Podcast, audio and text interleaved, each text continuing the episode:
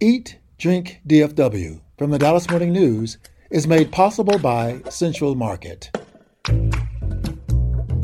Hey, North Texas food fans, welcome to Eat Drink DFW from the Dallas Morning News.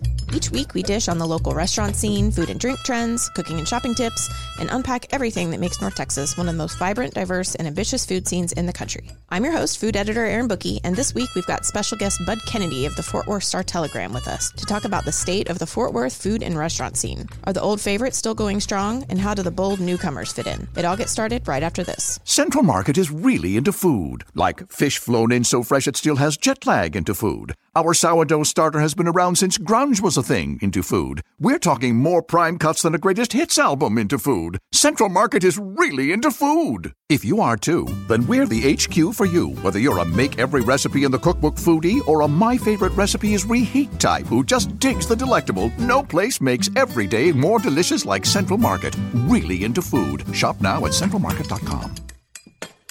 Welcome back, everyone. Be sure to go to dallasnews.com slash food after this for information on our show and additional food and drink stories. We'd love for you to share your thoughts with us as well at eatdrink at dallasnews.com. And a quick request for returning Eat Drink DFW listeners. If you keep coming back for new episodes and enjoy what you're hearing, please leave a very nice review on Apple Podcasts. We'd sure appreciate it. We're kicking off the show today with food writers Sarah Blaskovich, Claire Ballor, and Imelda Garcia to share the latest restaurant news. So, Sarah, one of the biggest things in recent weeks was the reopening of Barsotti's. So, Barsotti's is known to many as Carbones. This is an 11 year old Italian restaurant on Oaklawn Avenue in Highland Park. It was a family place, a place for Sunday gravy and for spaghetti and meatballs and bolognese lasagna. And as many of our listeners probably know, the owner of Carbones sued the company behind Carbone because, understandably, those are two company names that are very confusing. And they both happen to be right off of Oaklawn Avenue in two different neighborhoods of Dallas. Right. So uh, that lawsuit is over. It's settled. And essentially, the smaller restaurant Carbones, the one that's been there for 11 years, made a settlement agreement behind closed doors. We don't know all the details, but they agreed to close and rebrand. So what we're seeing now is the new Barsotti's, the old Carbones, has the soul of the old place, but a new dining room, a larger menu, and a new name. Cool. And so it's the same size the restaurant is. They just sort of redecorated and It is the same size and it's one of those wow moments. If you ever like redesign your living room and get a different size couch or like two freestanding chairs instead of the love seat, it is wild if you go into the new Barsotti's how it's exactly the same size but feels like a totally new space. It feels I would say twice as big. And one of the great things they've added are gosh, 6 or 8 six top booths. So if you have kids or if you're comfortable sitting close to your friends, a six person booth, so three on each side. They have tons of them now with the idea that you're going to come, you're going to share all this pasta, you're going to order some wine. Now they have a full bar so you can get cocktails too. And you can do that in larger groups than you used to. That's cool. And so, what have they added new to the menu? And what were some of those old favorites that people would riot if they didn't keep? When I went to visit the restaurant, Julian Barsotti, you know, the namesake of this mm-hmm. new restaurant name, he wrote all over the paper menu. And it's it's really kind of sweet to see in one page what's old and what's new. So, some of the dishes that I mentioned the Sunday gravy, the lasagna bolognese, several of the salads, and some of the soups still there and people love to come for those. They also had daily specials and almost all of those daily specials are now permanently on the menu. So if you were a Thursday porchetta sandwich at lunch person, you can now find that porchetta sandwich at lunch every day. So they just were able to make some some little shifts like that. There's also a permanent addition of linguine with white clam sauce, which is Julian Barsotti's favorite. And the general manager Jonathan Netzel had a lot to do with this new menu introduction. People who went to Carbones a lot knew Jonathan. He's still there. Many of the cooks are still there. They're making ricotta and mozzarella in the kitchen. They are making all their own pasta. For me, this is kind of a happy ending to what was a red sauce saga of 2022. Yeah, that was a very intense saga. Yeah, and it's hard for anybody watching that lawsuit. It was difficult, first of all, to watch any sort of food fight happen, but then also watch an established, fairly long time restaurant essentially have to be the one that makes the changes. Mm-hmm. So, what you hope comes out of it is a better place that still has some of the things you love about it. And I think Barsotti's has achieved that. Good for them. And I hope everyone checks out the new Barsotti's. So, Imelda, you also had an interesting story in recent weeks. Sorry. She's getting ready. I'm cheating myself. She is like pumping herself up. okay. That's awesome. Yeah, this was this was so interesting and thank you for jumping on this story. But there was an artist, a muralist who tweeted about a week ago that the city of Arlington wanted them to remove their mural of the famous Texas Rangers fight. The city government asked Jose Ruiz, he's the owner of uh, Gilberto's Taco Shop, to remove this mural painted by the artist Juan Velasquez, in which he painted Rougned Odor, a former Texas Rangers player, hitting Jose Bautista.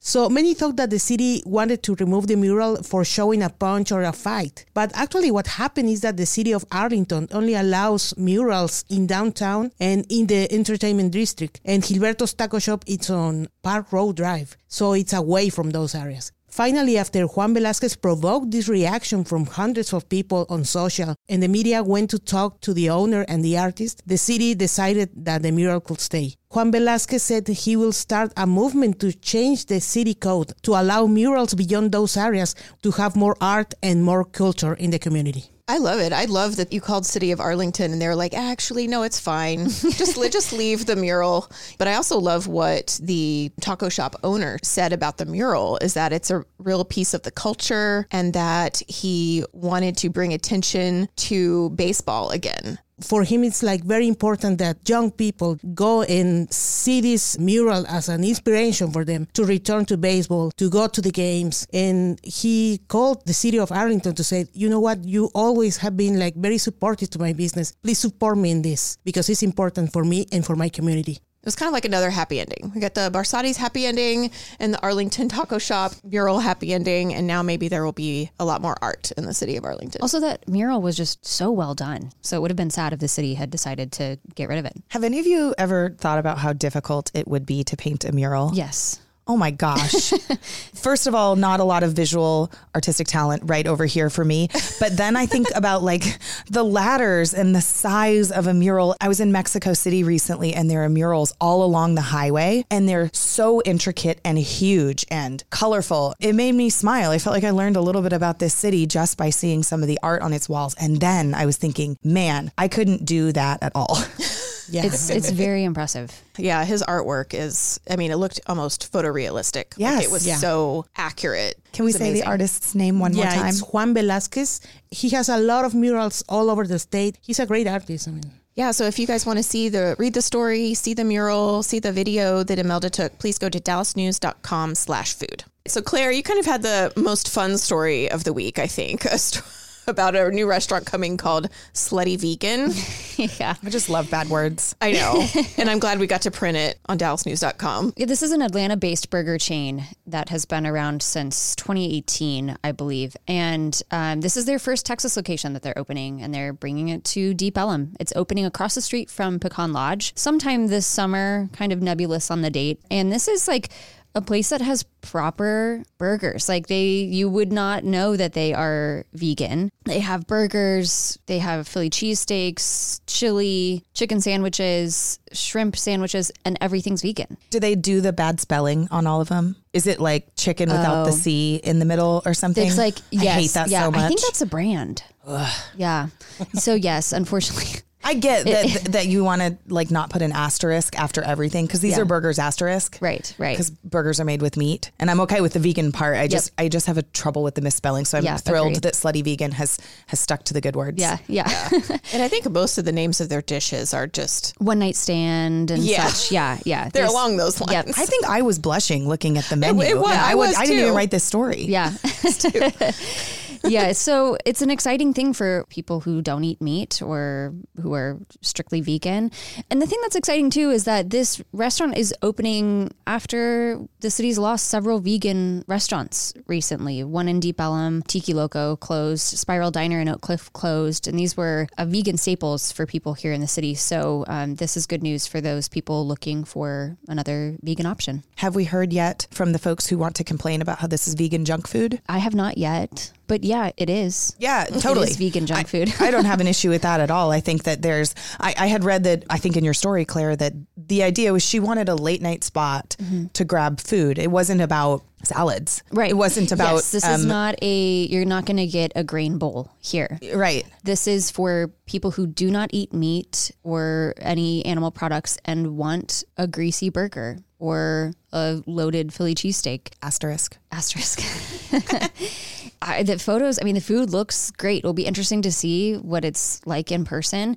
The cool thing is, this started as an uh, Instagram pop up that um, the CEO Pinky Cole started out of her apartment and then became a food truck and then brick and mortar. And now I think this location will be the 11th location nationwide. Most of them are in the Atlanta area. I think there's one in New York. So we'll see how Texas receives it. I think there's an audience here for it. I think so too. A lot. I think a lot of other vegan spots have opened up here, and there was even a big vegan food festival that really only goes to places like New York and Portland, and then it came to Dallas. So I think there is a market here for that, and I think especially in Deep Ellum, late night kind of food. I'd eat there. As a person who eats meat, I'd totally eat a vegan burger after a couple of cocktails. Yeah, and I think places like this, they're kind of for vegan people, but also they don't want to seem vegan. Mm-hmm. You know, they want to appeal to everyone, so vegan people can take their friends there. And a good spot for anyone looking to reduce meat consumption too without giving up burgers. Thanks, everyone. Stick around as we're joined by Fort Worth legend Bud Kennedy. That's right after this. Central Market is really into food. Like when we say cheese, it's in 12 languages into food. Butchers, bakers, and sushi roll makers into food. We're talking so obsessive about quality you can shop blindfolded into food. Central Market is really into food. If you are too, then let us turn your shopping list into a treasure map.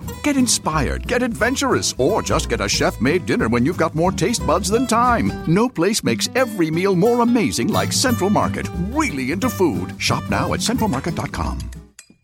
Welcome back, everyone. We have a special guest today, Bud Kennedy, longtime journalist at the Fort Worth Star Telegram. He's covered sports, politics, and the Fort Worth community for decades, but he's also been a food and dining columnist and has written his Eats Beat column since the 1980s. Welcome, Bud. How are you? Hello, how are you? You've been covering almost everything in Fort Worth for a long time. And so, when did you start covering the food and dining scene? Well, you know, I was a sports writer and I was a copy editor at the Morning News, as a matter of fact. I designed the first Sports Day sections and edited Skip Bayless and Randy Galloway when they were columnists. And every night on the sports desk, they would bring in dinner from Gennie's Bishop Grill or from the original Dickey's on Central Expressway. And we would go places like Jay's Marine Grill and uh, you know, all the old legacy Dallas restaurants, Lucas B and B, that your readers probably still remember and talk about. When you grow up in sports, though, you eat coaches' food and football food, and so you learn about chicken fried steak and barbecue and hamburgers. When I was in college, Texas Monthly came out with this great magazine cover with this list of the 10 best hamburgers in Texas. And, you know, my friends and I, we just decided we couldn't just trust what they said. We had to check their work. So we went around and had our own hamburger survey. So I started out interested in food. I was uh, editor of the Weekend Guide and started writing about food in 1985 because we didn't have a dining critic at the time. So I just started writing news and notes about restaurants. I have a little bit of knowledge about food. My father was a pastry chef and a mess cook in the Army. When you see the movies about the Battle of, of Anzio, this onshore landing where the troops are, are under fire as they're landing on shore, my father was the one who had just left the galley and the pots and pans up on shore, you know, in the middle of all this gunfire. And so, uh, you know, my father was a mess cook who eventually was promoted to the general's kitchen. So he and I did all the grocery shopping when I was little. We would go through the grocery store and he would tell me, you know, what this did and what that did. He'd teach me a little bit about it. So I, I had a little bit of food knowledge from that and a lot of general interest in Texas food. I write a news and politics column, and you know, there's some history there. You know, my hero growing up in journalism, A.J. Liebling, the great writer for the New Yorker, would write about politics, world affairs, Europe, and then would write about where he ate in Paris on all his trips. Food and politics go together. If there's somebody I encounter out on the campaign trail who's mad at me about something I wrote, they'll still tell me where to get a good rib. I love that. That's so so very true. And so tell us a little bit about Fort Worth and how the food and dining scene has evolved there. Well, growing up in Fort Worth, we joke you always went to restaurants with house in the name. You went to all these restaurants that are gone now, like, you know, the Max House or the Carriage House or the River House. You know, pretty general, locally owned steakhouses and Swiss House, another one that had several of the Swiss and German chefs who came over as country club chefs and eventually started their own restaurants. So when I started writing about food, I thought, well, what's Fort Worth known for? And so I turned to Jane and Michael Stern, the columnists for Gourmet magazine. They write about regional character, cuisine, and local home cooking. And it turned out Fort Worth is kind of a headquarters of local regional cuisine. In Jane and Michael Stern's good uh, road food guides, mm-hmm. you know, west of the Mississippi, the the city with the most restaurants listed that really exemplify local cuisine. This is no surprise, San Francisco. The city with the next most restaurants that really exemplify that region is Santa Fe. That's no surprise. Mm-hmm. The city in the west with the third most restaurants listed was Fort Worth. They listed Kincaid's Hamburgers, Massey's Chicken Fried Steak, which is gone, Cattleman's more for the decor than for the steak, uh, Joe T. Garcia's, you know, Angelo's, which was where you know Stanley Marcus would have ribs from Angelo's shipped, you know, not from any Dallas restaurant. And so they listed all these barbecue and home cooking and Tex-Mex restaurants from Fort Worth. So that's what Fort Worth was known for. It's evolved over the years. There was a big dramatic moment not long after I started writing about restaurants when Fort Worth landed its first Del Frisco's and the Prime Steakhouse came to Fort Worth. That was a great breakthrough, like we had really achieved something. And about that same time, Reata opened, and we had the Southwestern cuisine that broke through. And then you started having chefs come out of Reata like Tim Love and go on to open other restaurants. Yeah, one thing I, I like about Fort Worth, it seems that Fort Worth really holds on to those restaurants that really reflect its identity, but has made room for a lot of the new places to come in. Where do you think the, the Fort Worth food scene is right now? I think now there are so many people who are just fascinating in what they're doing and bringing so many ideas to Fort Worth. Mm-hmm. One of the restaurants from Dallas is coming over. Masame will be opening in the next few weeks downtown. But we have Adam Jones from Grace. He's opened a really flashy Italian restaurant, 61 Osteria. Mm-hmm. You know, you have Quince San Miguel, known as the the greatest patio setting, ranked in one of the travel magazines in the world. Well, their their second location is on the Trinity River in Fort Worth. Don Artemio has been a great success because Don Artemio, I think, is a little bit of everything. It's a lunch restaurant with interior Mexico specialties. It's a brunch restaurant, and then it has a, the steaks at dinner. I know there have been a couple of restaurants that have closed recently in Fort Worth, and Imelda was going to ask you about one of those. Yeah, hi, Bob. This is Imelda. We had uh, some days ago Chef Dustin Lee from Beast and Co. and he told us that, and I quote, Fort Worth is not a real food city because he said that people don't support the great restaurants in the city. What do you think about that? I think that uh, Dustin came and opened a restaurant that had some problems. First of all, I think the real heartbreak is that La Onda closed, Victor Villarreal's restaurant that uh, yeah. was trying to do a high end seafood that drew some very high ratings, but was also in a very difficult location. Uh, I think a problem with both of these restaurants was price point. I think that the, the price point was too high to draw people for weeknights or when it's not a, a, a special occasion kind of dining. I thought with the Beast and Company, uh, located on Magnolia in an older, what used to be a hipster district, but now it's a maturing district, kind of like Bishop Arts. Uh, you know, Magnolia is across the street from uh, Gus's Fried Chicken, down the street from Paris Coffee Shop, across the street from uh, Brewed Brunch and Cane Rosso Pizzeria, uh, there's only one fine dining restaurant on the street, uh, Ellerbe, which draws heavily from the west side and which has a just a pristine reputation. So uh, I think maybe that wasn't the best location to try to open. But you look at the menu, and, and uh, people saw pork collar for forty one dollars, rabbit saddle for thirty five dollars, lobster bisque for twenty five dollars. You know, if it's a chef they don't know and a restaurant they don't know, they're probably not going to go give it a try when they can go to all these other new restaurants that we just talked about. There are so many new restaurants that have just opened in so many places to spend that kind of money that they know a little bit more about what they're getting. Uh, we have a lot of restaurants opening at one time, and I've always said Fort Worth really loves to have hip and cool restaurants, but we can only handle about one at a time.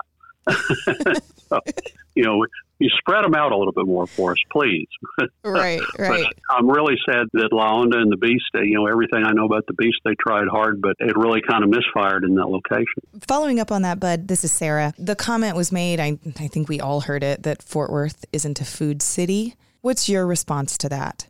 I mean, Fort Worth is a different kind of food city from Houston, from Dallas. You all know that all these cities are different.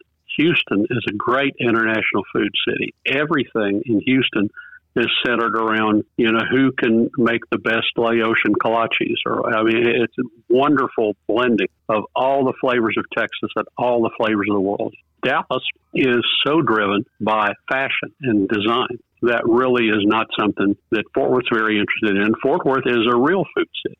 It's where the food has to be good and the prices have to be realistic. So, what are some up and coming neighborhoods? Like, where should people go in Fort Worth right now to check out? Well, you know, I think South Main Village is kind of the new Magnolia. Magnolia has matured, and South Main Village now with Wishbone and Flint is kind of where some of the newer restaurants and bars are. I think one of the best little places in uh, Archie's Garden Land on the far west side of Fort Worth, which is a big garden center.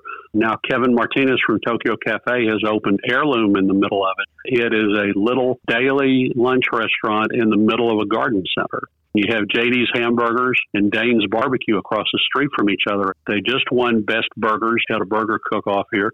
Dayne's, I think, is consistently the best burger in town. JD's is new. It's a manager from Reata who opened that. So that's where you find burgers and barbecue. I think heirloom's interesting. There's so much that's going to grow on the west side as the Walsh Ranch in Parker County grows like our version of a suburban development. You know, Walsh Ranch, everything from West Fort Worth to Aledo will continue to develop great restaurants. Thank you so much, Bud. So where can everyone find your work? You can find me at startelegram.com slash eatsbeat. You know, tell me what you find when you come to Fort Worth. And that's all the time we have for Eat Drink DFW this week. Thank you all for joining, and I hope we've made you hungry for more. We also want to hear from you, so share your food thoughts, favorite restaurants, or tasty recipes with us at eatdrink at dallasnews.com.